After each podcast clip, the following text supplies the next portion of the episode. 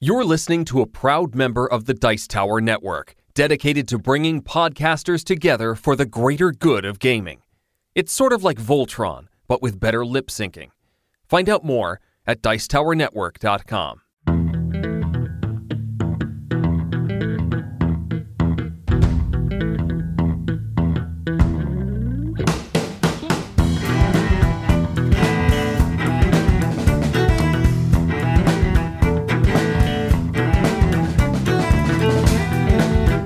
welcome to another episode of the Family Gamers Podcast. This is episode 365.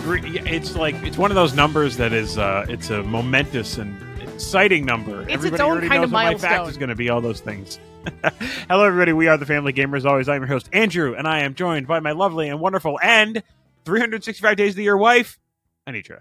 That's me, although this year it's 366 days. That's true. It is 360. You're, well, that can be a fact for the next show, but not for this show because it's uh, 365. Anyway, we are here. It is an odd numbered show, and we have on the show this week none other than the man, the legend, staff writer Jeremy Pike. How you doing, Jeremy? Doing well, guys. How are you guys doing? Doing pretty good. Having a good time, right? Uh, yes, yes, having a good time. Reminiscing about uh, our common upbringing with Zweigle's White Hots and Abbott's. Yeah. Well, I mean, if you guys want to talk about that later, you can do that. I'll just sit here and twiddle my thumbs. And think about all the delicious food you could be eating. I know. Yeah. I mean, when when we visit your hometown, we can eat all those foods. Anyway, That's it is episode 365. I've got a fact. You guys kind of know where I'm going with this, I imagine. It's probably not terribly original. It's uh, 365 days in, in a classic year, but I thought I would just kind of add some context to this, some things that everybody should really know, but maybe you just kind of haven't thought about it. I don't know. So, why is a year 365 days? I will put Anitra on the spot. Why is a year 365 days?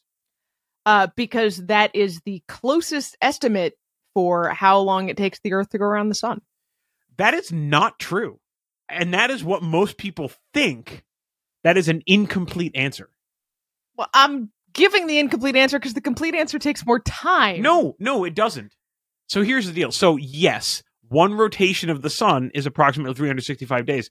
But the thing is that the Earth has to spin on its axis 365 times for that to happen, to, to have 365 days. Oh, sure, right? sure, so sure. it's an it sure. is an incomplete answer to merely say that the Earth goes around the sun and it takes 365 days to do it. And of course, like you said, it's not actually 365 days. It's actually closer to 365.25 days. It's less than that though. Every four years, we have a leap day.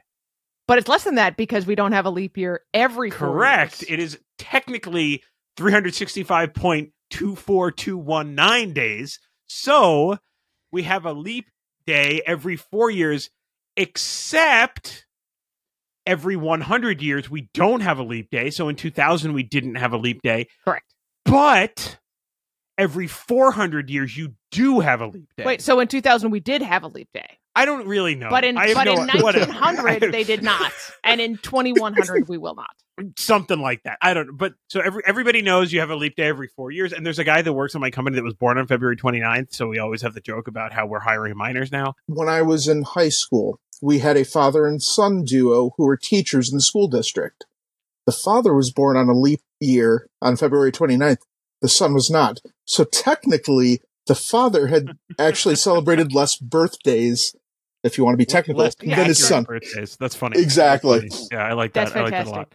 So anyway, it's close to 365.25 days, which is why we have an extra day every 4 years, but it's a smidgen less than 365.25, so we skip the leap year every century except we have one every multiple of 400 years as another slight correction on top of the correction of the 365.25. So, I thought that like even though everybody thinks 365 days in a year, having all of those details was actually pretty interesting with regards to like the whole leap year thing, but especially that first part where it is not merely how long it takes the earth to go around the sun, but specifically how many times the earth spins on its axis while it does it. Sure. And there Yeah. you go. And that uh, that's my fact for 365. You took that one and you ran with it. Good job. Listen, I wanted to, I mean, First of all, nobody wants to hear about Microsoft Office 365. No. Okay. And I never wanna hear about that for again. 365, that's what you're getting. Like a lot of it. So Nope. I figured I'd go with something that at least people would care about. anyway, Anitra, I'm sure you have something better to talk about. Well, I can give you a message from our sponsor. Please. There is so much swirling around in this world that it's hard right now to find some stability. You might be struggling with some of what we've talked about before, like 529s, financial scams, or even the sunk cost fallacy. Or maybe on the positive side, you might be trying to figure out if this is a good time to refinance your house, or how and where to invest your savings, or if and when you can retire. Whether you're worried about what's happening, or you're lucky to find yourself in a strong financial position and want some help making the right tactical move, First Move Financial can help. If you want some help finding solid footing underneath you, or help finding the right step to leap up to the next level, head to firstmovefinancial.com slash familygamers and schedule a quick phone call to see how First Move can help you. All right. Thanks so much to the team at First Move Financial for sponsoring another episode of the Family Gamers podcast. All right. Jeremy, we've pre-gamed a little bit of this before the show. It's time to talk about what we've been playing. And I got to be honest with everybody, just have a seat because it's been a pretty good couple of weeks for us. And of course, you went to Tantrum Con, which is a big part of why you're on the show this week as opposed to some other week. So let's talk about a couple of things that we've been playing. We'll go round robin, I think, around the room. All right. What's uh Sounds good. what's on your list, Jeremy? Let's see here. I'm going to save one of the games for later when we talk a little bit more about Tantrum Con. But one of the fun games that I got to play uh, actually came up in our writers' chat uh, Echidna Shuffle. Uh, game is It- great. It's a great game. it is silly, goofy looking. Uh, my 10 year old daughter absolutely loved the plastic echidnas, and how can you Mhm. not? Um, but it was a fun puzzle too. Like there, there was some thinking going on there, and just trying to manipulate and plan out your moves. The uh, the dice rolling for movement was done in a really interesting way. When you roll the die, that's how many movement options you have but then you place it on the game board and your next turn it slides down to a predetermined next amount of movement before you roll again on your third the third following turn. It was just really creative, but it was perfect for my 10-year-old who is interested in gaming but she's not into the the big games. It was just a great fun time that we had. Yeah, I've always loved that die mechanism where every kind of pair of turns, everyone at the table has actually had the same number of moves. Yeah. Like if you move two, then next time you'll move seven. If you moved four, then next time you'll move five. And for anybody who's kind of wondering, Echidna Shuffle is this game. It's essentially a like a pick up and deliver game, right? Yes. Would you Yeah. describe it as that? Yeah. But you're on this board with very limited free space because it's just full of these adorable plastic echidnas. It should be called Echidna traffic jam. Yeah, pretty much. yes. Like Absolutely. I- you look at the board, like I don't know if you have this where you are, but especially when we drive in Boston, there's signs everywhere that says "Don't block the box," which because when you when you have a four way intersection, there's like the basically don't stop your car in the middle of the intersection, you know, during traffic lights or whatever. And that's what I think about when I play this game because it's like everybody is just in everybody's way because they're trying to get to where they want to go. And it's it's you know it's one of those things where like if you pull through an intersection and then you stop, then the other people can't go, and then it's just it's just this big tangled. It's a big mess. It's fun. and it, it can get to be one of those things where it's like you're trying to get through this section so you're moving that moving the echidnas in one way but someone's like no i need to get through that way i'm going to move the echidna back and you're just like and you're just trying to find that that one area where it's like okay nobody needs to get through here right now let's shove everything over that way Right. it's entertaining Definitely very cute good. game. Very simple, but but brilliant. Anitra, what do you got? I think I'm going to open with talking about Get Bit, which we just played tonight with our kids. Mm. Uh, so this is the new version where it is a uh, everyone is bath toys. We're little bath toys, and there's a little bath toy shark coming after us, which makes it much less gruesome that all of our little swimmers are losing limbs. but after some struggle to get all of our children to the table at once for this, everyone had a great time. Like it was a ton of like, no, don't play that card. We need to make sure that mom gets to the back of the line and the shark gets mom. and all of the you know the trash talking that goes along with that. It was a great time, and our 15 year old was starting to be like, "Ugh, it seems like this is gonna take a long time," and I'm like. We got like four turns left. Yes, everybody was still laid out there. And it's like, and you lose your last limb, and you lose your last limb, and you lose your last limb, and then there's only two people in line, and so whoever's farther back in line gets eaten by the shark. Remaining person wins. Which I love the way it it whittles down, and then all of a sudden it's just done. I am looking it up on BGG right now. I'm confessing that I'm looking it up on BGG because I'm not sure which imprint of Flat River uh, is printing this. It might be Greater Than Games. It is, you know, brand new. However, I do want to point out that somebody has made uh, cookies with limbs, and so I think we should play this game with gingerbread men Ooh. and eat their limbs off when Ooh. sharks eat them. What do you think? I am all for that. Yeah, yeah. And then whoever wins can eat the shark, which will also be a cookie. Fantastic. I, I love this idea. right? All right, cool, cool, cool. I like, Yeah. you know, we, we came together on that one. Yeah, it is super cute. My our 13 year old started making like mutant people at the end because you literally pull the arms and legs off of these like rubber, you know, little guys like to represent that they've been eaten off. So he was like putting four legs on whatever. It's fine. You know what? It's got a cool toy factor to it. It's just a riot. It's just a lot of fun. So it's Get Bit. I want to talk about a game that we got in yesterday, literally yesterday, and we've already played it twice. Uh, well, I've played it twice. I played it solo first to kind of figure the game out, and then I played it with Anitra because I felt like it was a good, you know, brain smush. And this is the game ArcheOlogic. Uh, this is another game from Flat River Group. I think this is published by Ludonaute. Anitra will look it up while I'm talking. But this game has serious, serious Turing machine vibes, but not with numbers. Yeah, it's Um, Ludonaute. Yeah. So basically, this is a game where you have a five by five grid and you have a bunch of polyominoes. And the polyominoes have one of three icons on each of the squares of the polyomino. It's either like a box, which is like free, or it's like a triangle thing, or it's like a spiral. And the triangle and the spiral represent traps.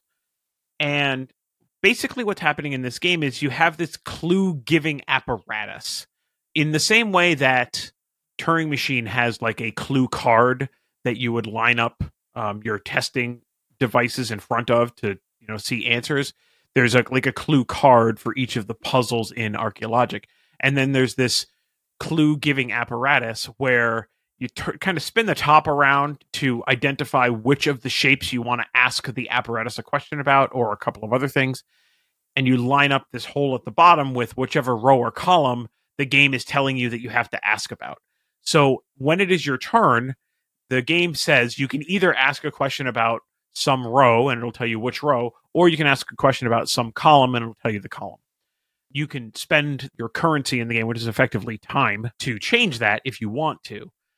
And so you you know you take this I don't know uh, Rosetta Stone kind of like clue card and you put it underneath this apparatus so that the right row or column is showing and the apparatus is pointed to the correct shape and it'll give you some answers and it'll basically say like let's say you have to ask questions about row 5 and you want to ask questions about the piece that is shaped like a like an L in Tetris right? So it's you know three a line of 3 with one that sticks out so you would turn the top so that it's highlighting the L and then you would put this piece underneath so that the space um, indicating what you're asking a question about is the row five. And then you look at it, and it's going to either show you dots, which means nothing, or it's going to show you those icons that are on the polyomino pieces the trap icons, the triangle, or the spiral, or the square, which is free.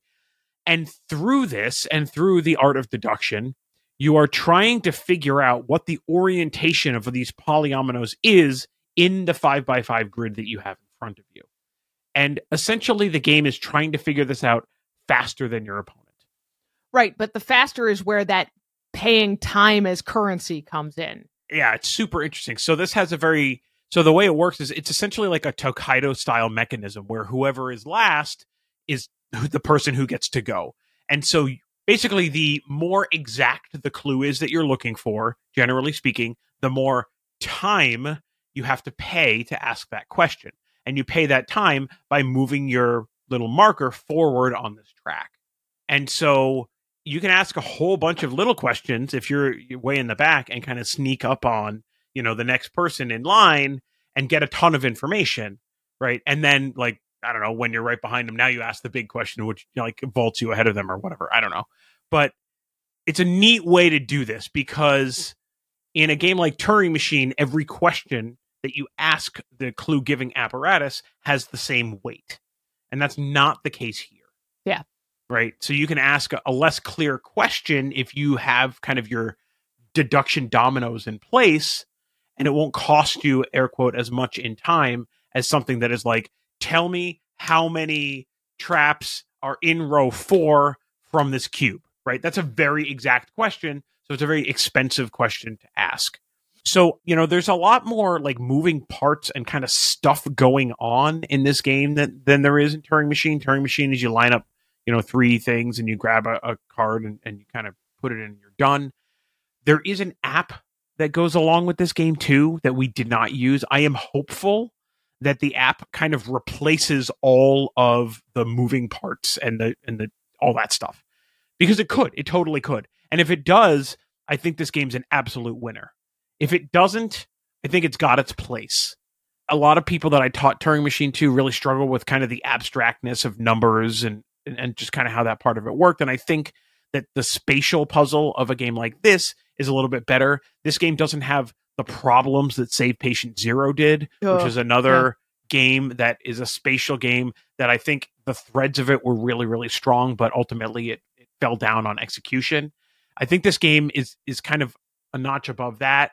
I'm hopeful that this app will replace a, a lot of the kind of fiddliness of the mechanisms, And we'll report back. and we will report back. Like, like if the app replaces all that stuff, I, I could see us taking this to the restaurant that we go to every Thursday morning for breakfast. If it doesn't, it's too many parts. Yeah.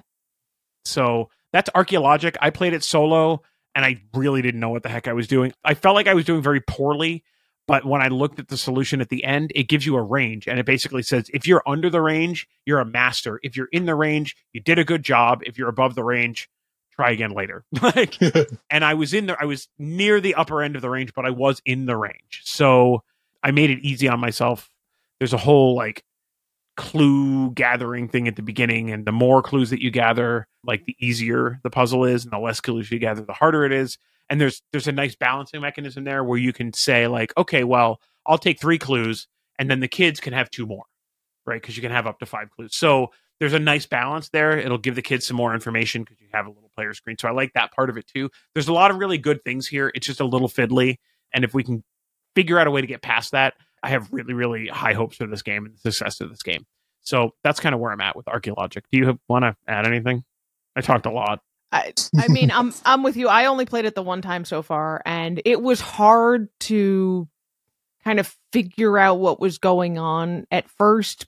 And there's a few graphic design missteps here, but overall, like once I got into the flow of it, it made a ton of sense. And the errors that I made were completely my fault, and I could not blame them on something not being clear in the game. So more to come on ArcheOlogic. That's pretty high on our priority list. It's something that we want to make sure that we review February or March. So Yep. um, definitely going to be playing that a lot and talking about that. All right, back to you, Jeremy. It's me.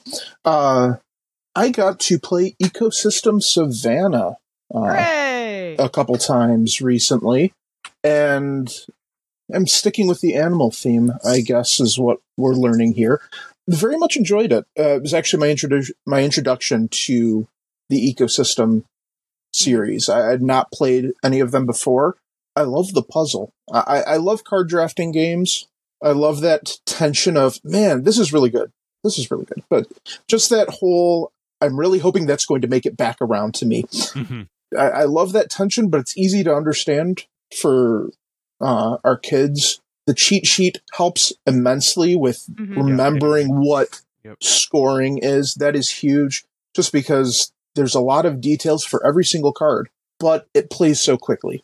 Mhm. And there's just something satisfying when you get to see the combos with the cheetahs and the hyenas coming through, and then if you're able to snag one of those vultures and just maxim, it's it's such a fun puzzle.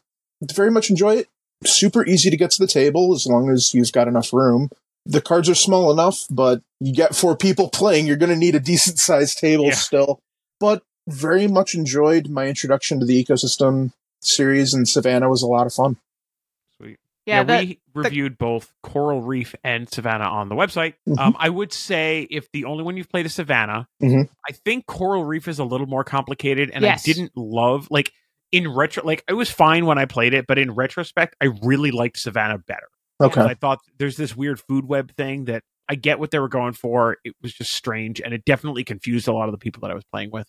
So I would say Savanna, and then maybe the original, just because I mean they were really carving new ground with that game. I mean, yeah, it's it's a pretty straightforward like drafting, you know, positioning game, but um, Mhm. the original and then Savanna, I think, are a little bit better than Coral Reef in the middle. It, it was a lot of fun, uh, and the way that they handle scoring with the scoring pad just makes it a lot easier as well. Being able to handle the sequential nature of gazelles and cheetahs and everything, they they did a great job with that. Yeah, I actually really like the timing of the scoring because it totally changes what you're doing, right? Like after the first time I played it, I was like, "Oh, I I'm going to play this game completely differently now."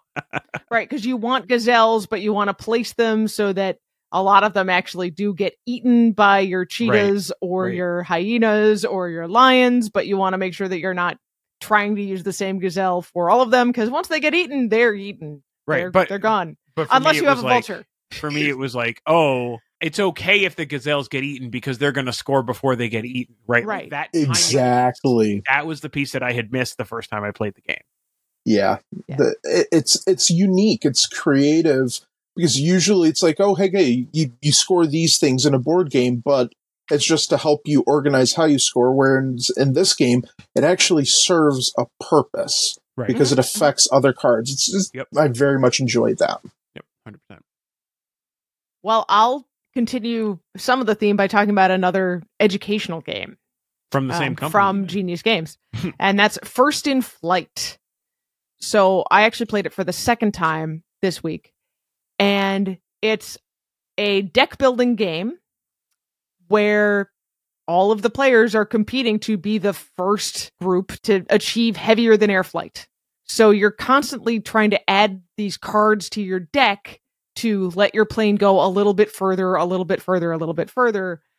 But depending on how you add cards and what kind of cards you add, if you add the really good cards, the ones they call the upgrade cards, then you also take more bad stuff into your deck. And so you've got this balancing act. You're also going around a board to fix stuff, to upgrade, to get more money, to actually land on the action space to allow you to do a test flight. I like it conceptually, and now that I've played it twice, it's gelling a little bit better in my head. This is a game where I'm guessing very few people are really gonna grok it the first time they play it. It's just kind of weird in the way things are presented. And as a deck building game, it's kind of annoying that your best deck is going to be one full of really low value cards. So you're flipping them out one at a time. It's like one, one, one, one, one, one. Oh, a two. Great. One, one. The highest value is five. But all of the number one cards, when you get them, don't cause you any penalty. And some of them will actually let you get even more one cards. So it's really to your advantage to collect a lot of those. But then when you do your test flight, you're just, it's a press your luck thing. You're flipping out cards, and at some point, you're going to decide to stop or you're going to crash because you've accumulated too many bad symbols. And so it's a little frustrating because it turns into a real table hog, and everybody else has to wait while someone's doing the test flight. And it's just like you're watching the other person, you're like, okay, okay, like they're still flipping cards, they're still flip. Are are you going to keep going, or are you going to stop? Because there's also that like, oh, I don't know what I want to do, and it makes it feel a lot longer than it needs to. I think. Yeah, I experienced the same thing in the. You know, I, I've only played it once, and you were there for the the one Right. time that I played it as well. I will say the production value on this game is top notch. Oh, yeah. fantastic. The art is great. It, it's just super nice, right? Um, and I, you know, I expect nothing less from Genius, but I, I, I'm I'm a little worried about the mechanics of this game. Uh, there are some things in it that really look like they're strategic, and then they add some dumb twist in, and it's like, oh, just never mind. There's no actual strategy to this. It's totally luck of the draw, and some other weird things like that. So I would like to play it more to see if maybe it was just a, a first game impression kind of thing. But also that other piece is definitely true, especially if you're going to play this game with kids. Like mechanically, this game could go down to like a nine or a ten. At least if they're really interested in the topic. If yeah. they yeah, if they like the topic, but the length really is not a nine a nine year old is gonna just be like, mom, Yeah. why are we playing? You know, no, I, I I played it with a w- this time with a teenager and another adult, and we had about seventy five minutes to play, and we just barely squeezed it in to that seventy five Yeah. minutes. yeah, and for a three player game, that's I think you're asking a lot there. That's twenty five minutes a player, right? So. Yeah, I, I I just think we get we need to play it some more, and hopefully, you know, when we review the game, we can provide some tips on like, hey, do this, don't do this, be mindful of whatever. Yep. Um, they do a good job with the insert, considering it's the stock insert and it wasn't like some special game trays thing.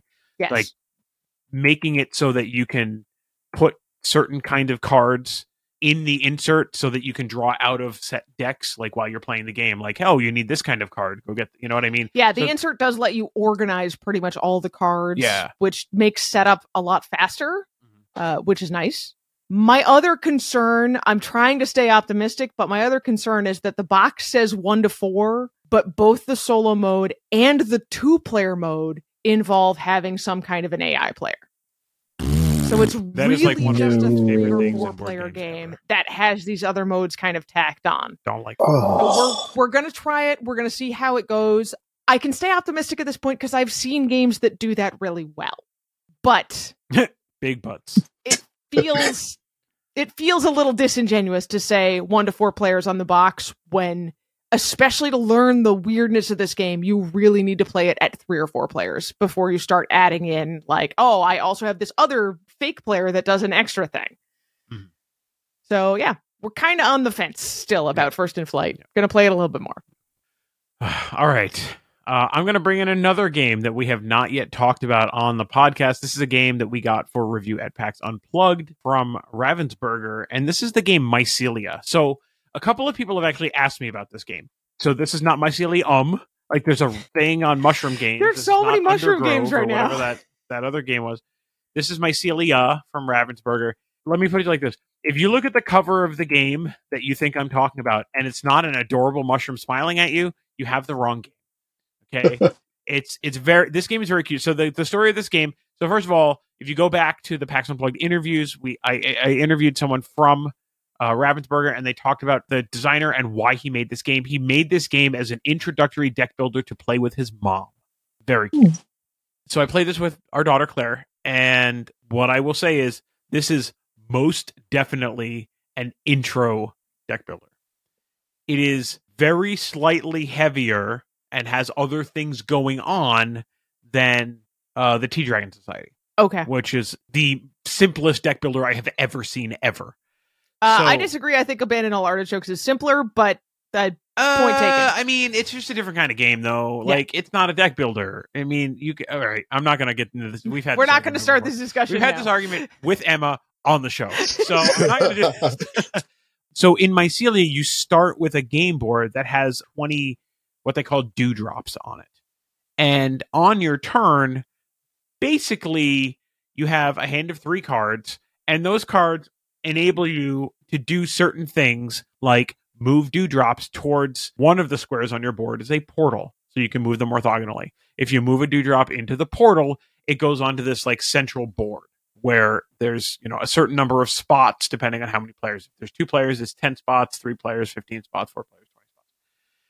So you just put these dewdrops on the thing and you start with a deck of six you draw three so those cards are either going to allow you to move your dewdrops or give you these leaf tokens which is currency it's exactly what you think. There's uh, kind of a, a shop to buy from, a shop of cards to buy from. If you collect enough of these leaf tokens, you can buy some of the cards. The cards go into your deck. Th- this is one difference.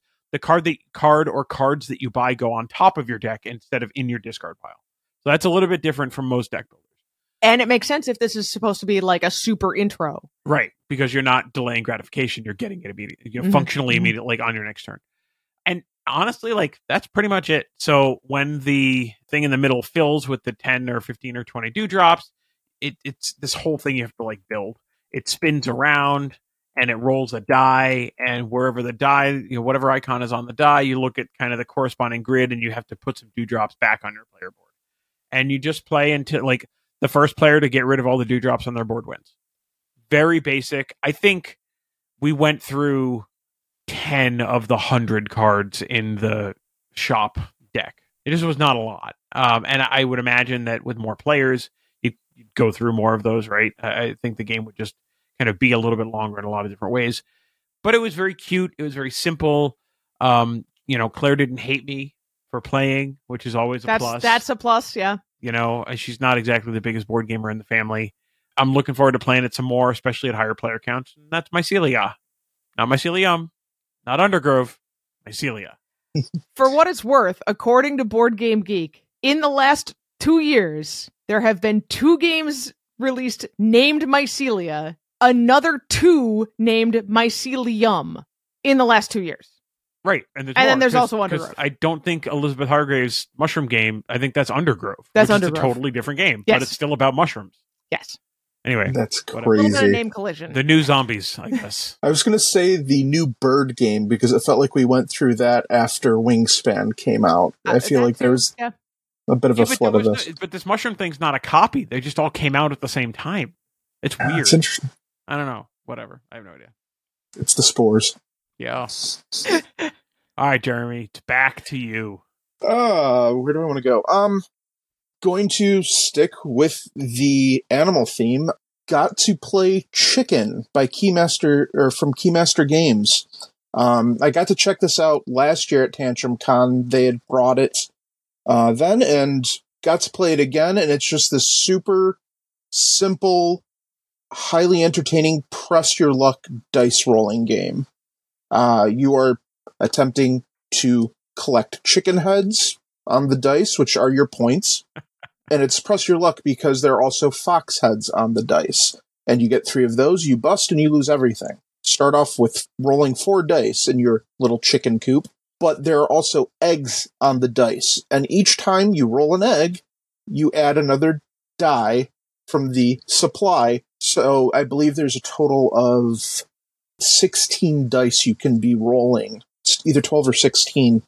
And so it can, you can really start to press your luck as this game goes on. On it's, it's only to 25 points, but you get those crazy moments where somebody might end up pushing all the dice to the next player. Like you stop, you say, all right, I'm going to bank my points. Here, you get to roll everything. And you're just hoping you're able to get something crazy without rolling a bunch of box heads. And as people get towards the very end, you know, everyone's cheering bust, bust, bust. And it just becomes very entertaining, very simple game, but it's honestly so much fun when you're just rolling dice. Yeah, Yeah. I've seen that, and I really knew nothing about it, so it's pretty entertaining to hear. it, it it's so fun and it's just this little game mat, but it's done up as a farm. In the middle is the chicken coop, and you've got little barnyard meeples that uh, you pick, and that's your scoring token going around the outside of the chicken coop. Super simple, super entertaining. Very fun. All right. I guess that means it's back to me. I will talk about yet another game that I don't think we've talked about yet, which is a game called Redwood. So, Redwood is almost like if Tang Garden and photosynthesis had a baby and gave it a photography theme.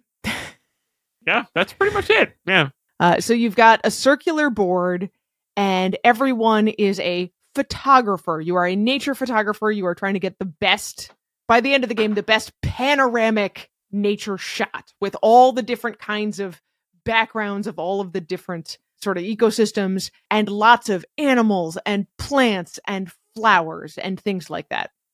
This is a game that uses fluid movement. I'm going to call it that fluid on your turn, you pick sort of a movement curve and a field of view for what your camera is going to be able to see that turn.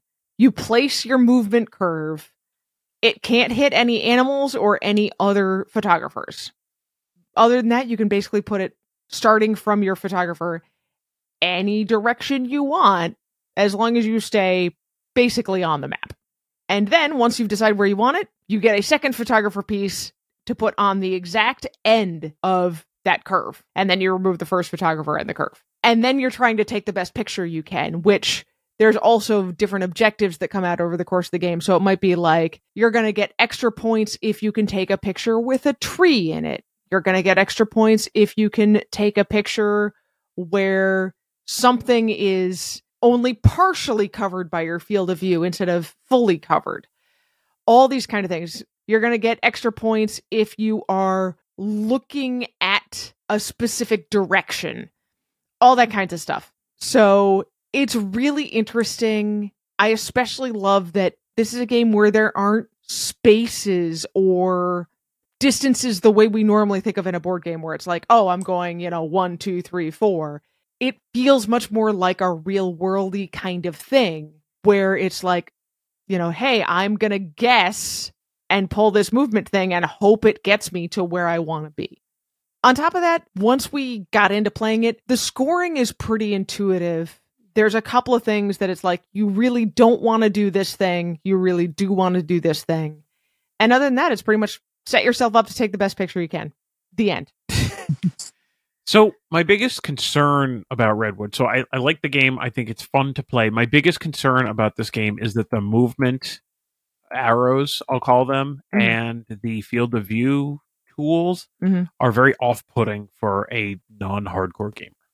They just scream war game to me, and I just like I feel like somebody would watch someone trying to lay this curved arrow thing on the board and be like that nope i'm not doing that you know what i mean like everybody's got this collection of these pieces that they're trying to figure out how to move yeah. their stuff with i just feel like I, I don't really consider us hardcore gamers but you know we're eight years into a board game podcast so i guess hardcore enough.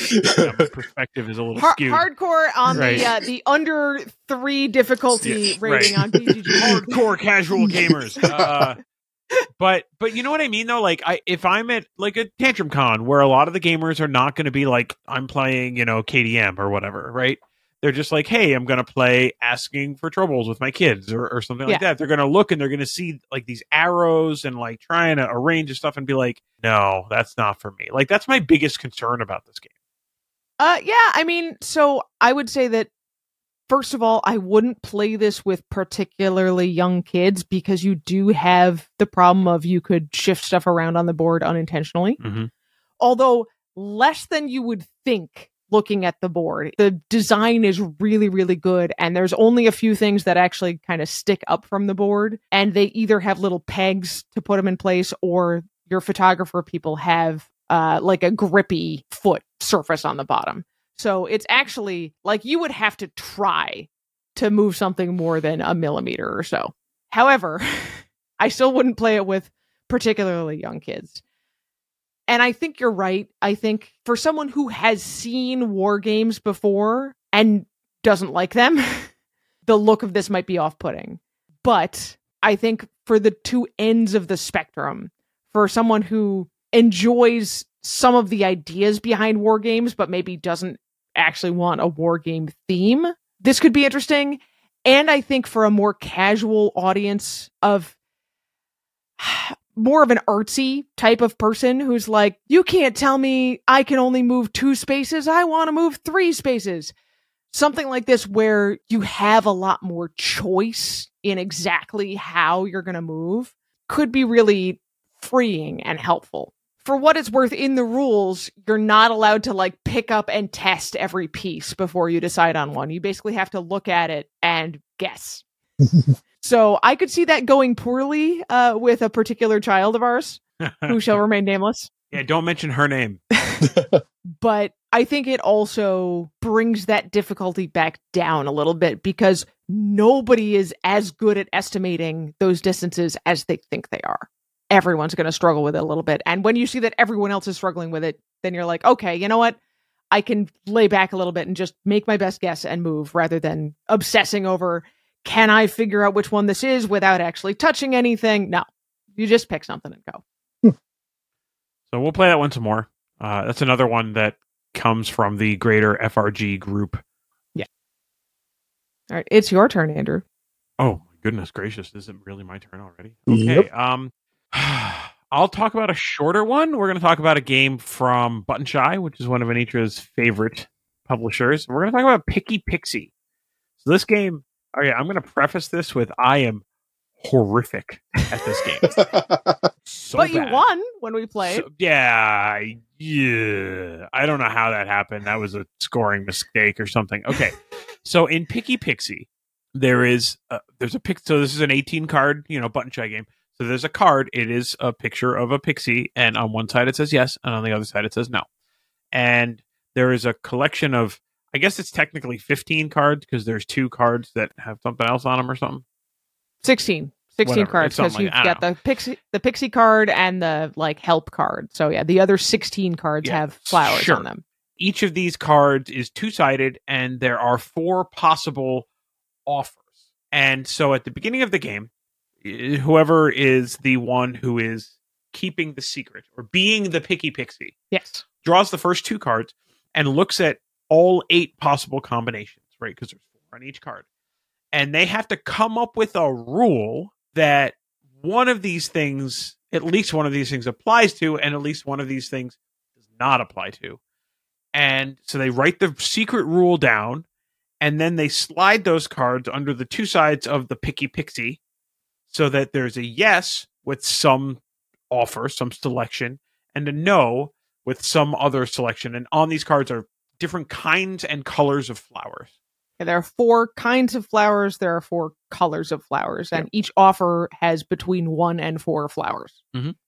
So that's it. And then the other person, the People. other person, People. more than two player. I don't The, know. all the rest of the people who are playing. All the rest of the people will start by drawing a card, looking at the four options they have, and offering that card to the Picky Pixie. And the Picky Pixie will take it, and based on the rule that they have written down, will put that card on yes or no. At some point, some know it all is going to think they know what the rule is. Right. Actually, you know what? This reminds me of uh, Visitor at Blackwood Grove. uh, there's definitely a similar element to Yeah, that. it's, although it's very like green yeah. glass door kind of game. If you know the the uh, the green glass door game, you know, does something pass through the green glass door? No, you don't know this. I don't want to say it because Yes. I, I don't want to ruin the oh, game. Jer- Jeremy's Anyway. nodding now. I, I knows. understand the concept. Yes. Yeah, yeah, yeah, yeah. Yes. So all right, so that, that's the game. And so when somebody thinks they know, they say, "Oh, I think I know," and then they guess. Everybody gets to write down a guess. Yeah, and then if they are wrong, then the top guess card gets put next to the Picky Pixie, and that's going to be points for the Picky Pixie. If they are right, then they get points for the rest of the cards in the deck. And that's Picky Pixie. And I guessed right one time. Which was enough enough. Which was enough to, to push you up past my Yeah. my score. I think I got four points in one round, and Anitra got one point in three rounds. Like one point in three different rounds. So like consistently she was performing better than me, but I got lucky once. Uh, Something along those lines, yeah. Huh. Um, yeah, so that's Picky Pixie. Cute game. I feel like the only negative feelings I have is just that I was so bad at it. Like, I was so bad. So bad. But other than that, I think it's cute. It's smart. I, I appreciate it. This is nice in that it's one of those games where you actually can adjust your difficulty levels quite a bit, which is not super common with button shy games because you've got such a limited number of cards to work with. But you adjust the difficulty level by what kind of rule the pixie is allowed to make. So on the simplest level, it is there must be a amount, which is not really a number, but it's a a number slash comparison. So an amount and then a a single descriptor of flowers. So it, it could be something like at least three flowers or exactly one yellow.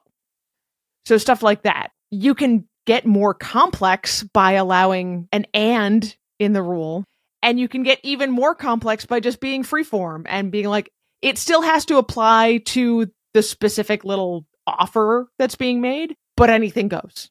As long as when you start the game, the picky pixie can put one offer on the yes side and one offer on the no side of the card. I really like that. I'm looking forward to trying this with our kids because I think it'll be interesting in more of a group setting to see where people go with this. Hmm. So that's that. That's Picky Pixie. Back to Jeremy then. At uh, my eldest's interest, uh, we got Dungeons and Dragons Dungeon Scrawlers Heroes of Waterdeep for the table this week. Nice. It was highly entertaining. I've never played a game quite like this, I guess I will say. It is a maze, essentially a maze game. Everybody gets the same dungeon in front of them and a dry erase marker, and your goal is to complete whatever the objective is for said dungeon. Each dungeon gets a card that tells you any special features of the dungeon and what the end of the dungeon is and any scoring for that. Usually it is a big bad guy that you have to completely scroll over. There are a couple dungeons that are time based, which was interesting. It's you accomplish as much as you can in this dungeon in say two and a half minutes. Mhm. My son did not enjoy that as much as the other ones. But it, it's a very interesting. Uh, you get to pick your class like you would in a Dungeons and Dragons game, and each character has a specific bonus for how they interact with the different puzzles. Essentially, the cleric does not have to. There's artifacts, and they do not have to follow the sequential uh, way to pick up that artifact. They can just connect them, all the dots, in whatever order they want, and move on. But different ways for you to interact with the dungeon in different ways that make it easier because there are essentially four different, for lack of a better term, puzzles. You have enemies, you have treasures, you have the artifacts. There was one more. Spells was the other one. But you have to follow a strict rule for how you interact with that. If it's a, a treasure, like a, a bag of gold coins, you have to trace out the outline.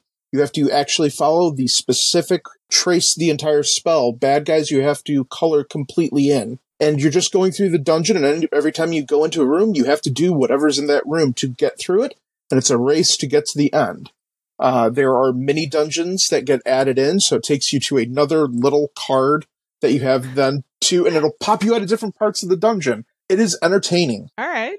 it sounds like a lot, but when you just have the the nice dry erase map in front of you, you look at it, you go, okay, here's where I start. That's where I have to go. Let's figure out how to get there.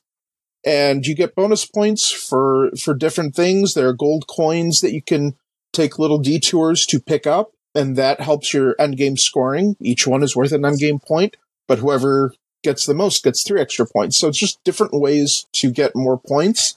Quick games, and honestly, you can be as harsh with the uh, particulars of the drawing element as you want. Mhm, mhm. So if you're playing with a younger child and they keep bumping into the walls, the rules say that you lose a point. But if someone's just trying to understand the game, you take it easy, right? You get to be much more harsh on the adults playing the game. Yes. Um, and the fun thing is, you have to pass your dungeon to the player to your right, and they do the scoring for you. You do not score your own. Mhm, mhm. So it, it's interesting. It's fun. We enjoyed it. We look forward to playing it some more, and I'll have a review yeah, in a month or so. All right. We enjoyed that.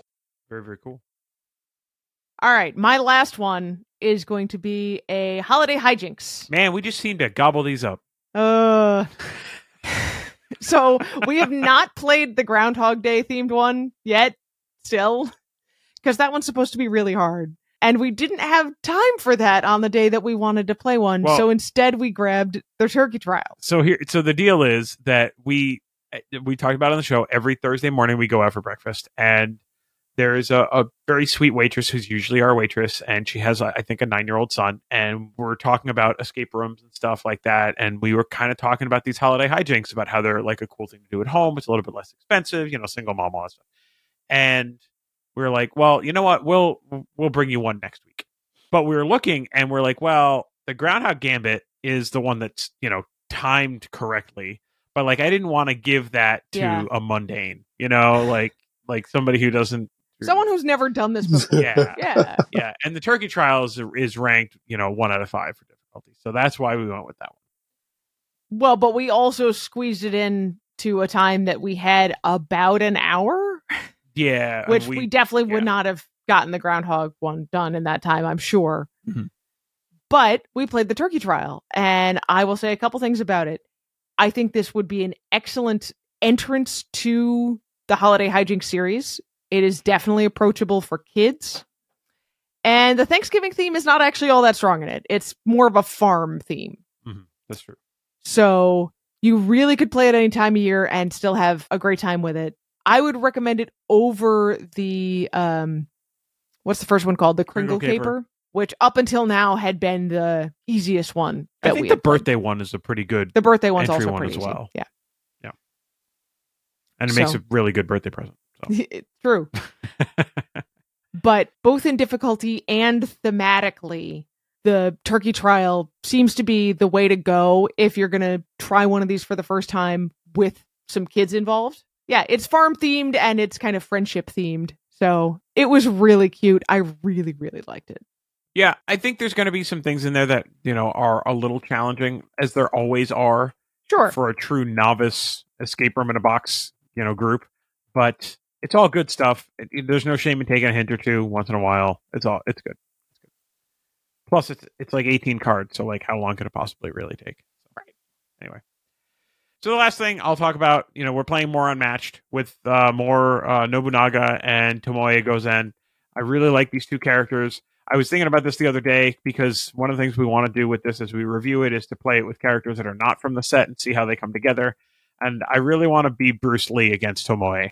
That seems like it would be I fun. think that would be fun. Yeah, I just I think that he would really be a pain against her. I mean, he's kind of an OP character anyway, Yeah. but um, yeah. you know, uh, I want I want to try that. So Although I smushed him with uh with T Rex.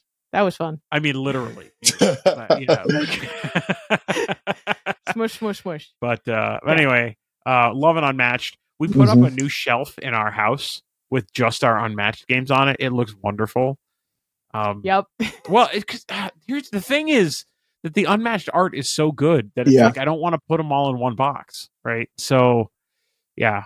Um, we were doing some like sample like insert stuff for Unmatched with our 3D printer to like try to compact it all. And every time I was like, but then there's going to be a box that I won't get to look at, and they're, they're just all so beautiful. So yeah. I'm happy with this solution, and now I don't have to keep trying to make new inserts. So, Uh, you're happy with this solution until we get two more unmatched boxes, and then we will run out of room on not that shelf. true, not true. There's some other stuff on that shelf that is not unmatched. Yeah, a speaker, There's a speaker on one side, and there's a giant dice tower on the other side. which is acting like a bookend to keep the unmatched from. But we have over. bookends, which are much smaller. See, All come right, on, all right. don't dog me on this. Jeez, Jer- Jeremy, can you be on my side for this one? I, I have seen a picture of said shelf because I actually got to play Unmatched for the first time at Tantrum Con uh, and very much enjoyed that. And room is getting a little bit, but I think you still, I still think you're okay. I still think you're okay. Listen, if I got desperate, I could go horizontal with some of these. Okay, Y- I you can stack them. Yeah, I've got absolutely, room. absolutely. Don't tempt me, Nitra. That's true. That's true. I could face some of these like we do on our. Our Oh my Cadillac. But how would would you have to rotate it because all the artwork is so good? Would you have to rotate Sure. it every once in a while? Sure. Yeah, I'm, why I'm not? happy with that. There you go. I'm totally fine with doing that. All right, that's our that's our new solution. Anyway. Oh my gosh. Okay. All right. I'm done. I'm done. I'm done. All right, well, before we go to our break, One more thing. because Jeremy's here and Jeremy's a, a staff writer, we're not going to give you quite the uh, the courtesy we give our other guests. We are still going to do the monthly report. Ah, that's so funny. All right. But we'll do this quickly. Monthly report for January. Mine is depressing. I have 20 plays of 11 unique games. Okay, I have um 49 plays of 20 unique games. Hey, get a job. My job is taking care of our children and playing games with them. Thank Ugh. you. Jealous. Whatever. So when I looked at this before, I said wow out loud, and you said save it for the podcast. And the reason why I said wow is because I have an H index of two, Okay. but nine of my 20 plays are those two games. Wow. Yeah. Okay. See? What are- See? Yeah, you're right. So what are the two games? Uh, five plays of Pocket Paragons Yep. and four plays of Trio. All right. Well, it's a good thing. I my most played game in January was Pocket Paragons. hmm How many times did you play it? 10 plays. Yeah. Yeah. To be fair, Pocket Paragons, we're going to have the review in the break, but Pocket Paragons is a really short game. 15 minutes at the most, usually more like three to five minutes. So it's really nice for that. Mhm. But my H index is four. So I have Pocket Paragons a bunch of times. I have Calypso again, which I played nine times. That's hilarious. Another five minute game. Yeah. Uh, and then I also have quite a few plays of At the Helm and Trio. I still have not won At the Helm. I got desperate and started asking for advice on the Button Shy Discord. Are you getting anything good? Uh, I got some tips. and the reason why I say I'm desperate is normally as a reviewer, to give something a fair shake, I'm like, no, I need to figure this out myself so I can talk about it. I'm like, no, I'm missing something here. Help me. That's the worst feeling ever when you're working on a review. Like, what am I missing? Yeah. Yeah. I didn't even know how to play this game clearly, but all right. So yeah, I mean, I don't know even if I I want to break this down any more than you know, I think just I think that's plenty for now. plenty depressing is what you know you you meant to say, right? It- fully fifty percent of my games were two players, seventy percent at home, and about fifty percent of my games were played on Thursdays. Yeah. Um, fifty-seven percent of my games were two player. So Mhm. yeah. Yep. I I feel you. There you go. All right. So we just finished talking about Pocket Paragons. We're going to take a quick break. You are going to hear about that game From Anitra me and Elliot. did Yeah. the snap review for this one. That should be pretty fun. We're going to come back and we're going to talk a little bit about Tantrum Con. We'll be right back.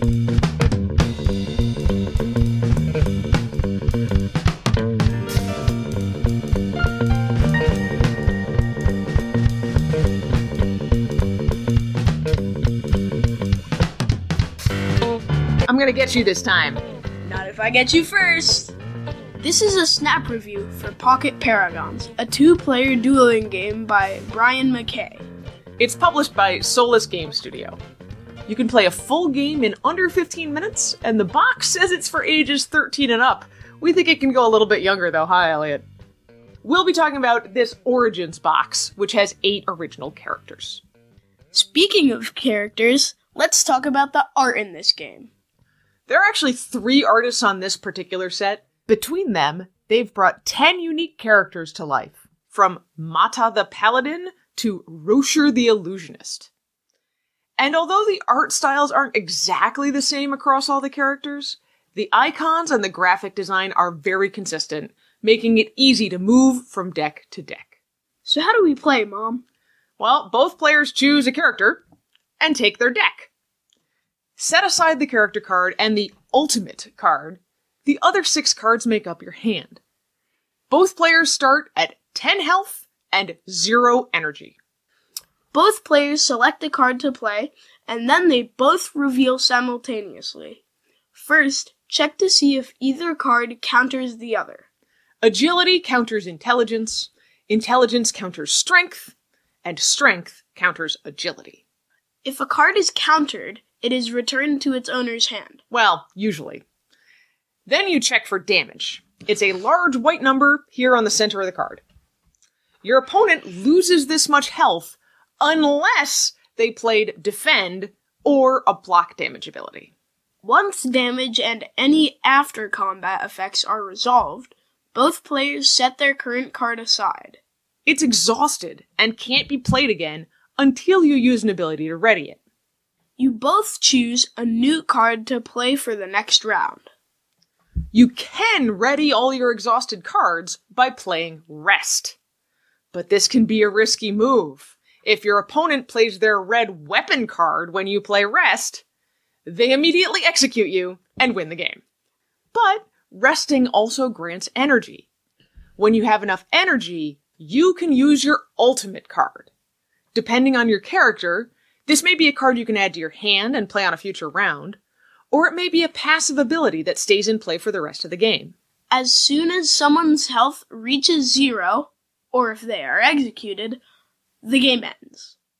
It probably took almost as long to explain this as it does to actually play a game. This Origins box introduces a longer conquest format, where each player chooses three paragons and then must win a match with each one. It also introduces a solo mode, for those times that you don't have an opponent to play with. So let's talk about our expectations with this game. We generally enjoy dueling games here at the Family Gamers. My favorite is probably Cookie Fu. Mom, what's yours? Probably unmatched. When I first saw Pocket Paragons, the name made me think that this would be a dueling card game that was just cards so it fit in your pocket. Something kind of like Tiny Ninjas or Gruff or even like an unmatched game without a board. These are all games we've enjoyed in the past, and you can find links to our reviews in the post. My first play of the game was less than five minutes, but I was immediately hooked. You can get a lot of variety out of a tiny set of cards. It's just seven per character. When you first showed it to me, I thought this was going to be like a 20 minute game, but it's like a 5 minute game. And that's one of our biggest surprises. Just how quick it is to play Pocket Paragons. And how much you need to get into your opponent's head. Yeah, I have to try to guess when you're going to rest so I can execute you. or maybe just to predict what I'm going to play so you can counter it or defend it. It almost feels like an extended and more strategic take on rock, paper, scissors. I was also pleasantly surprised at the solo mode. You lay out the abilities for your opponent Paragon, and then you determine which one they use each turn from an AI deck and you flip each ability face down as it's used. It's slightly more predictable than playing with a human opponent, but it still feels like the same game. I found it a really interesting way to explore all the different characters. And there's a huge variety of characters here. Elliot, which one's your favorite? Sarah's the Pyromancer. Mostly because her card says, burn your enemy with massive damage and punish their heal. I like that one too. They're one of the easier characters, but there are also really interesting challenges like JL the Bard, who does no damage at all, but has a lot of ways to heal herself and exhaust her opponent's cards so then she can perform and execute. Or Kairos the Timebender, who rarely has to rest, but instead can keep putting cards back into his hand with careful planning. Mom, do we recommend Pocket Paragons?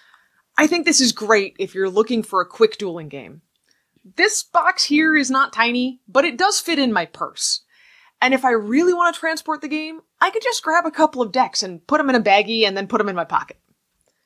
The games are intense, but really short. And you can always try a new character to keep the game from feeling stale. But there is very little luck here. You really need to try to predict your opponent's moves so if you don't like that, then I wouldn't recommend this game. Try something like maybe Tiny Ninjas instead. If Pocket Paragon sounds interesting to you, check out all of the sets available at pocketparagons.com. Last time I checked, they had a free two character set you could print at home to try it out too. So, Elliot, what are we going to rate Pocket Paragons?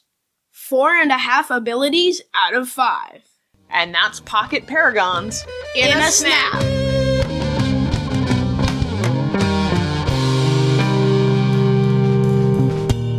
And we're back. All right, so Anitra already talked about how we disrespect our guests when they are staff writers. So I don't think that part uh, needs a little bit of introduction. But what I will say is Jeremy has been uh, doing some reviews for us over the course of like the last, I don't know, eight months or something like that, six months, something like that. I don't, I'm not sure. Something. But J- Jeremy, would you like to share with the crowd how you found out about the family gamers and how we found out about you? Uh, Sure. Um, uh, have my 12 year old son to thank for that one. Uh, Zach, uh, this is the infamous Zach who's been referenced, uh, on a couple of occasions here Probably on the more show. than you have, yeah. Yeah, Absolutely. yeah he Um, likes the Guinness Book of World Records facts. yes. Uh, and he is prone to coming and letting us know, uh, when it's one of the, f- the general facts that he has requested. Um, so he was looking for a podcast to listen to and we had come across the family gamers and he just fell in love with it. And then probably after a couple months of listening, he's like, could I email Mr. Andrew? And so it was like, okay. So we were paying attention and had him write out an email. We proofed it and he sent it off and that started, at least for a little while, some semi-regular correspondence and Zach was overjoyed that you responded. And, uh, probably a few months after that, you actually reached out, uh, once we joined the Family Gamers group on Facebook, uh, the community. Uh, you reached out to my wife, uh, about, you know, sending Zach a, a shirt, which is still for him one of those moments of like, oh, this is actually real. This is, you know, not some just I'm sending an email off into the void. Like there's something behind this and it's one of his favorite shirts to this day still. Glad to hear it. And then when you guys said, yeah, you were going to come to Tantrum Con last year, he was overjoyed by that as well and loved getting to meet you guys in person. And that's when you and I started talking uh, in earnest about me becoming a staff writer. And here we are, almost exactly a year later. Uh, Tantrum Con, later. yeah, Tantrum Con moved up a month uh, from last year, but yeah, almost a year since we got to actually meet in person. Right, and I'm not a wanted man by the state of North Carolina anymore, so that's also good. Yes, yes.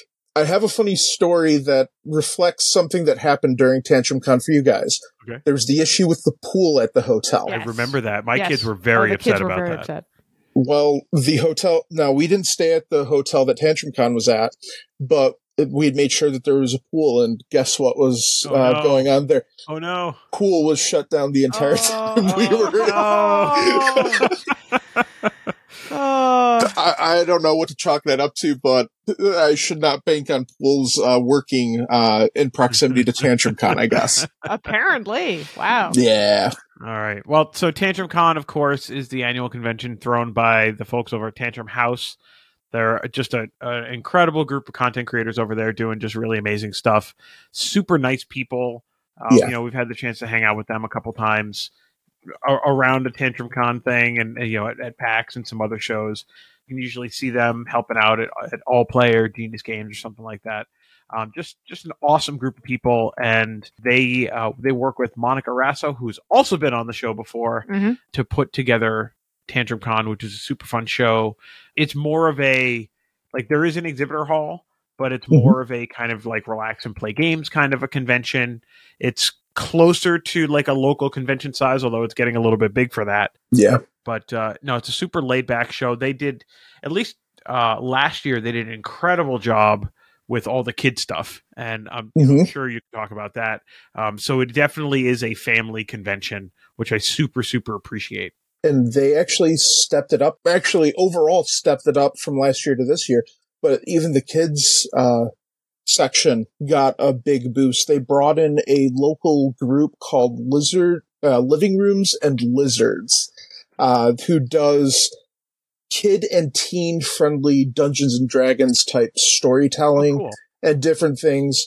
And it was the first time that they had done this. And my, my two youngest took to it like fish to water. Incredible experience for kids. So if you're in within travel distance of Charlotte and you've got kids, it's a great convention for that. Mm. Yeah, it was a 12 hour drive for us, which was a little bit on the long side. yeah. a little tough. Yeah. But I think yeah. if it was six, I think we would do it again.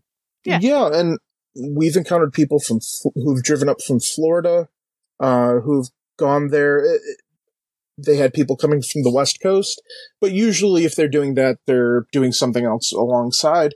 But this year it was bigger. The exhibitor hall was bigger. They had Bezier Games, who was there last year. 25th Century Games, who was there last mm-hmm. year, but All Play was there and had a bunch of games set up, including Fiction. So got to see that in person, which was really cool. The demo area was much nicer for the people who were bringing like the upcoming Kickstarter projects. Mm-hmm. It was much bigger area, much more comfortable, could spread out. So got a, some pretty cool sneak peeks as well. So nice. it was a lot of fun. Nice. Do you want to talk about any of those sneak peeks? Yeah. And I actually got not only just a sneak peek, but I got to play a couple of games that are coming to Kickstarter and actually Uh, one of them is part of a collection from 25th Century Games that just went live this week. Uh, they've got their 2024 import collection, uh, which is a partnership between 25th Century Games and international designers and other publishers to bring them to the US. And uh, the gentleman behind it, Chad Elkins, uh, actually had some prototypes of one of the games, and he let me actually punch it out and try it. Oh, neat. Wow. Which was really cool. Uh, Chad's a great guy. I got to talk to him last year Mhm. at Tantrum Con. Passionate about what he does, but I got to try out uh, Run, Run, Run, which was hysterical. It is a cooperative tile laying dungeon crawler. And it, it can be played solo or cooperative one to four players, but you take on the role of cat venturers, uh, exploring the, a mysterious Egyptian pyramid. There lie the ancient relics of Tutankhamun, the Oh, cursed no. pharaoh. So yeah, it, it gets pretty silly. Your meeples are cat archaeologists and the mummies are all dogs. Mhm. Super funny. It, it's even playing solo. It was super fast paced. And one of the things that I really enjoyed is that everything was multi-use. So the tiles that you're building out the pyramid also help you in combat against the mummies. You spend tiles out of your hand to roll the dice to do damage to the mummies. So there, there's some really cool push and pull. Like, I really want to keep building this out, but I really need to kill that mummy because if, if a mummy gets into the Pharaoh's vault, the game ends. Uh, the curse is released upon the world and everyone becomes, uh, mummy dogs, I guess. It's super cute, super funny, very much enjoyed even the limited playtime I got with that. I could see how everything worked together.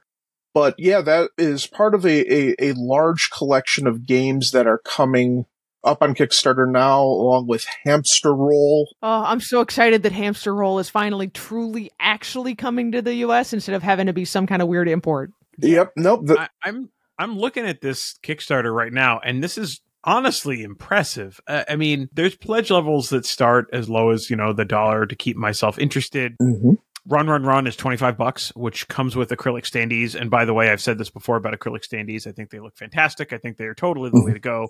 Shame on minis. Take the acrylics. But it goes all the way up. There's a Mandoo collection. So if you liked this little game called Jekyll versus Hyde, Mm-hmm. uh, that was Mandoo Mhm. Games. They have another one called Jekyll and Hyde versus the Sc- uh, Scotland Yard mm-hmm. um, which I'm super excited for. And then there's Hamster Roll. Anyway, there are a total of 11 games that you can get. And if you just get them all, it's 160 bucks, which it's insane. is like wow. $15 a game. Yeah. Like that's crazy. And oh, estimated delivery May 2024. Yeah, I, I got to talk to Chad a little bit. And what's interesting is a lot of it is just, hey, can we tweak the art a little bit? Mhm. Let's make sure all the rulebook translates well. They're, they're trying to keep the spirit of these games exactly as the original designers intended, just updating them slightly for coming over to the US. It's incredible. And just the, the amount of energy and passion that you've got to have to be able to go and find 11 games that you want to be able to bring in and then to bring it over in 160 bucks. It's insane and we are better off for it. Yeah, this is Yeah. really cool stuff. Yeah, but I, I definitely, definitely recommend Run, Run, Run. It was hysterical just even looking at it, but it, it was simple. It's supposed to be able to play in 30 minutes, but cats versus dogs. Cat Indiana Jones versus dogs mummies. mummies. I, I, I Oh, was hooked as soon as I saw the, the box. I'm like, I gotta play that. Mm. That that was definitely one of the highlights there. And then another one that is coming up that was uh, a very different vein, and this would be for more of the older set. They do recommend 14 plus for this. Uh, it's a game called Corps of Discovery, a game set in the world of Manifest Destiny from Jay Cormier, I believe, who Mind Management. The tagline, and this is what sucked me in, was Lewis and Clark and monsters it's an exploration game. You're going around, you are exploring the undiscovered, essentially western part of the US, looking for resources, but uh, you will encounter monsters that you have to kill. in order to beat the level. And it, it was extremely fascinating to get to sit down and look at that because rather than like flipping out tiles, it's a sheet that slides into the board that is covered and you are selecting areas to pop the top off and you will see what's underneath. Hmm. But the game operates on an internal logic that you know that if you find this specific resource somewhere in that adjacent area, it will be this type of resource. And you have to manage your resources because not only are you trying to kill zombies, you have cards that you have to complete during the day. If you complete them, you're going to get bonuses. If you don't, you are going to lose resources, including water. And if you run out of water, you die. Mhm, mhm. If you are not able to secure food by the end of the day, you die. Uh, it was extremely fascinating. I very much enjoyed it and uh, very much looking forward to seeing where he goes with that. There are chapters to the game. It's a, it is sort of a story game, but you don't have to play it that way. You can just pick a map and go Mhm. but it, it was a very inventive way and you do get asymmetrical player powers you can play as certain characters that'll get bonuses and you get gear to help you out and it's just very logical and it gets very tense towards the end of it where you're trying to secure kill that last monster and you're watching as your food and water supply is dwindling and but it is very much a game that trends towards the older folk both kind of in you're fitting like minotaurs but complexity level is up there as well. Sure. Really cool. And then another really interesting one that I found that was actually geared more towards uh, it's an introductory level game is Gems of Iridescia. It's a gem mining game. You essentially pick a spot and it's all tiles flipped over to look like they're mountains and, and, and you just say, okay, I'm going to start here. And then you flip over two tiles and you get to pick which one you go, your miner goes to. And you're collecting gems with the intent to purchase and restore relics, but you roll dice to get bonus gems. And there's a lot going on. There's actually kind of a market game that helps determine the value of the gems and you can manipulate that so you can buy low, sell high. But it, it was a very cute game. Nothing complex, too complex. It introduces some basic mechanics without getting out into the weeds. And that, that was just very entertaining. Cool. Yeah. So let's talk a little bit more about Tantrum Con. You know, you mentioned some folks that were there. I know that there's, you know, some pretty well known board game luminaries at shows like this. I know Daryl Andrews usually makes his way down.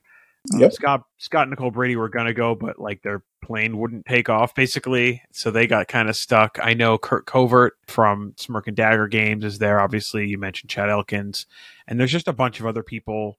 a lot of folks that do get like game development for the op are there, and and you know you can really kind of brush up against some some pretty cool people in the industry, whether they're in the content creator world or whether they're in the actual you know game creation world. Um, so that Mhm. part of it is kind of neat. Uh, if anybody knows, uh, sees anything about Tantrum Con on social media, I think the big thing that people see is the table flipping contest, which is always a riot. Yes. uh, Curt Covert definitely had the master stroke. I think his table almost hit the ceiling. But uh, that was insane. like Will Meadows was even saying, "I've never seen a table go that high." yeah, They grabbed the legs rather than putting their hands under that's the the table. way to do it, man. That- If I ever got picked, that's what I was going to do. Yeah, that was absolutely insane. Yeah. See, I know Danielle Reynolds who did her story. She's been on the show as well. Yep. She goes to this thing. So there's a lot of really cool people. But, uh, you know, we've talked about like the kid stuff and, and some of the Mhm. opportunities for demos of like upcoming Kickstarters. And then you mentioned an exhibitor hall. Like, what are the kinds of things, like if someone was on the fence about going to Tantrum Con and you were trying to talk them into going, what are some of the cool things that you would mention to them about the show? I, I think there are three main selling points to it, and I I don't know how much of this is unique to Tantrum Con, but it's a big part of kind of the culture of Tantrum Con. The first one is the Tournameals, which are an extra add-on. You do pay for that, but you get to go sit down, have a meal with other people, and learn a game. And while you're there, a few other interesting things happen. One, a player at every table gets to take home a copy of that game. Mm-hmm. And so uh, that's always fun. You can potentially get a brand new game that way. And then when you go in, you're handled a, handed a ticket and they're doing drawings for other games during this. So I may or may not have walked away with two games when we did uh, Ecosystem Savanna. I got a copy of Savanna plus another game. So that's that's a blast. You're getting to learn a new game. You're getting to have fun, getting a meal, which is always important at a, a convention like this. Uh, you Yeah. may not stop to eat until you absolutely need to. So there's that. There's the VIP gaming area, which is interesting. That's where content creators or board game designers can set up and teach a game. So, uh, as you mentioned, Scott Brady was not able to be there, which was unfortunate because I had signed up for one of his VIP gaming slots because he was going to be bringing three new prototypes to teach. Hmm. But you get that. Uh, Daryl Andrews was doing that as well. I didn't get to see that, but you do get to see new stuff getting taught by the designers, which is a blast. And then everybody's favorite part of a board gaming convention is the play to win area. A whole stack of games get donated by publishers and designers. You get to go play them and then put your name in the book and hope that on Sunday your name gets called for for getting a copy of that game. I was not able, unfortunately, to get to play the hottest game that was at Tantrum Con, um, but somehow someone got a copy of Wyrmspan that got played not only in the hot gaming area to get taught, but someone donated a copy of Wyrmspan for Wow. the play to win section. So somebody got to walk, go home with a brand new copy of Wyrmspan at Tantrum Con. Wow. So that's kind of, I mean, that's pretty cool. Uh, uh, I got to play Star Trek Cryptic for the first time. Nice. Uh, what did you think of it? That was interesting. Uh, we did enjoy it. Took us a little bit to get our feet under it. Us, uh, my son Zach and I played that, Mhm. but definitely, uh, as someone who grew up in a household, uh, watching the original Star Trek and the Next Generation, uh, it, it was, it was enjoyable. Very creative. Uh, the puzzles are incredibly creative, but it's just a great way to check out new games. Even if you don't win them, you might discover something that you're going to want to go to your local game store and go pick that up. Mhm. And conversely, I, not to sound negative about it, but going to a convention like this gives you a chance to play some of the new hot games and be like, oh, now that I've played it, this would not go over well with my family. I do not want a copy of it. And that's a that's still a really useful thing to learn. Absolutely.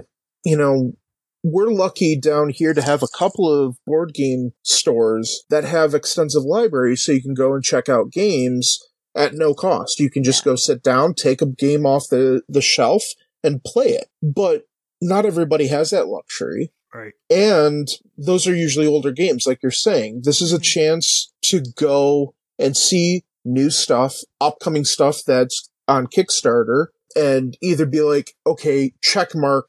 I definitely need to go back that if I can, or or wait for the release, or like you said, maybe I don't want to go and, and splurge on that route. It's it's a valuable experience.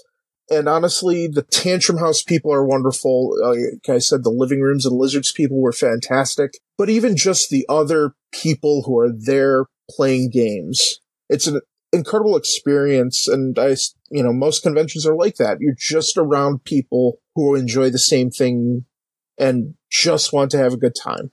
A game that I had considered mentioning in our roundup was I got to play Pitch Car for the first time Nice. we went and rented it from the library, and that's another nice thing is the Tantrum House people bring their library of games that you can just check out for free.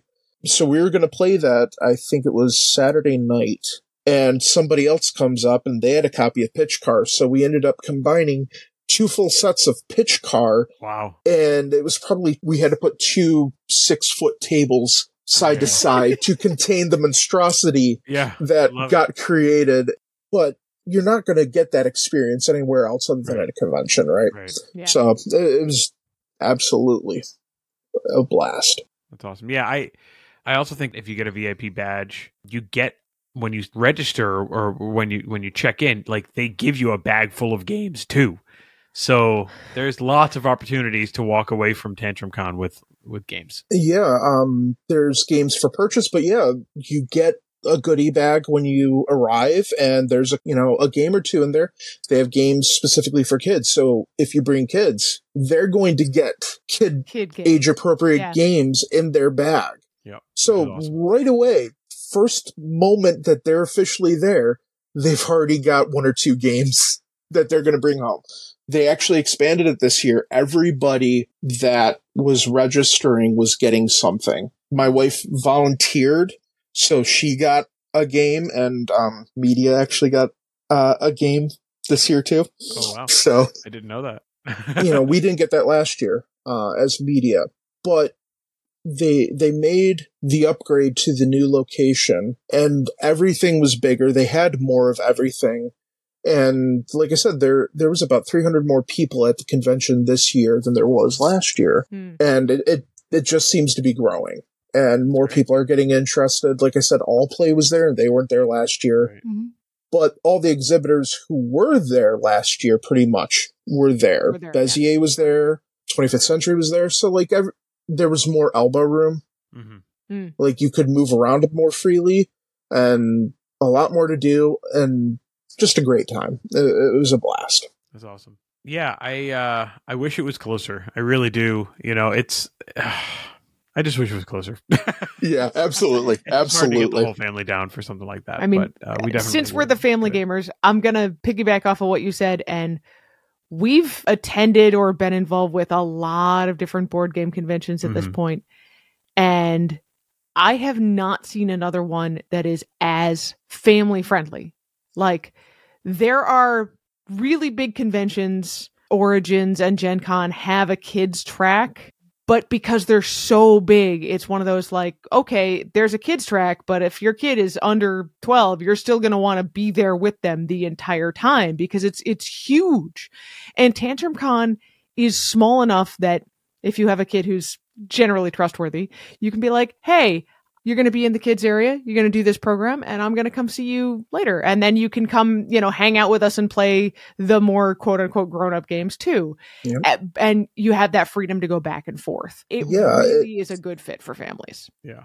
They do a really good job of making kids feel seen as valid board gamers in their own right, not just Yeah. an add on to the parents going to their thing. Right? Yeah. And that I think is what's so great and wonderful about it. And I, I, I think a big part of it is because all the people running Tantrum Con are people that love to play board games and have kids that love to play board games and or you know or they want to love to play board games or whatever I mean, right? last year it was just super fun to see, you know, our at the time eight and twelve year olds running around with the Meadows kids, just hanging out, just having a good time. Absolutely. They actually had one of the tournameals geared towards the kids. Mhm. And it was cheaper, so it wasn't as big of a price point as some of them were. Yep. But it was geared completely towards them, run by the, the living rooms and lizards people. Right. And then in the play to win area, they had kid specific games. So even in the general areas, there was still stuff that was geared completely towards them to make them feel welcome as well. Yeah. It's awesome. They do a great job. Yeah. They do a really good Absolutely. job. So Yeah. kudos to the team at Tantrum House. 100%. So Anitra, I think uh I think we're getting close to the end of a show. I, I think Um, we we definitely are. yeah. It's been a long show. Yeah. So so let's start to talk about like where can people find people online. Jeremy, where can people find you on the internet? Well, uh, you can find my writings at thefamilygamers.com uh, for some reviews. Uh, you can find me on Instagram talking both barbecue and board games uh, at Jeremy Pike Backyard BBQ. Uh, those are probably the best place to find me talking board games these days. Yeah, and then I'm writing about sports and barbecue and grilling. So that's what I get to do with my days. Awesome. All That's right. fun stuff. I like it. Uh, Anitra, do you want to talk about where people can find the family gamers? Sure. I will first say you could find Jeremy's stuff specifically on thefamilygamers.com slash tag slash Jeremy if you want to see everything he's done so far. But of course, you can find all kinds of other things at thefamilygamers.com as well. We've got eight years worth of podcasts. We've got 500 plus reviews, a bunch of stuff. Hopefully, by the time this comes out, I will be getting ready some stupid Valentine's Day puns, as as I like to do. But you can also talk to us on all kinds of social media. You can find us on Facebook and Twitter, and sometimes on Threads and Instagram. even more rarely on TikTok, at Family Gamers AA. You can join the Facebook community and talk with us and with Jeremy. Easiest way to get there, we think, is to go to thefamilygamers.com slash community or just search around on Facebook. It's called the Family Gamers Community. It's not that hard. Uh, Nope. and if you don't like Facebook, you can join the even if you do like Facebook, I guess you can join the family tabletop community on Discord, where we're there. Uh, JP from Little Big Thumbs, Dr. Brian from Brains on Games, and some other friends as well. And we're talking about family games and how that works. Of course, you can always email us, Andrew at thefamilygamers.com. Anitra at thefamilygamers.com. Check out our Family Gamers and Play Games with Your Kids merchandise. You can get t shirts and hoodies and more. We're all wearing ours. Zach approved. Zach approved. Zach approved at thefamilygamers.com forward slash merch. I guess we need to come up with like a 2024 design that we put on there. So uh, I'm sure we'll mention that when Maybe. we get around to it. yeah. Hopefully not in 2025. Um, eh, we'll see. Please don't forget to subscribe to the show, tell your friends about the show, and leave us a review at Apple Podcast or whatever your podcast subscription source is. You can also find us on Amazon Music. You can find us on TuneIn. You can find us on Spotify.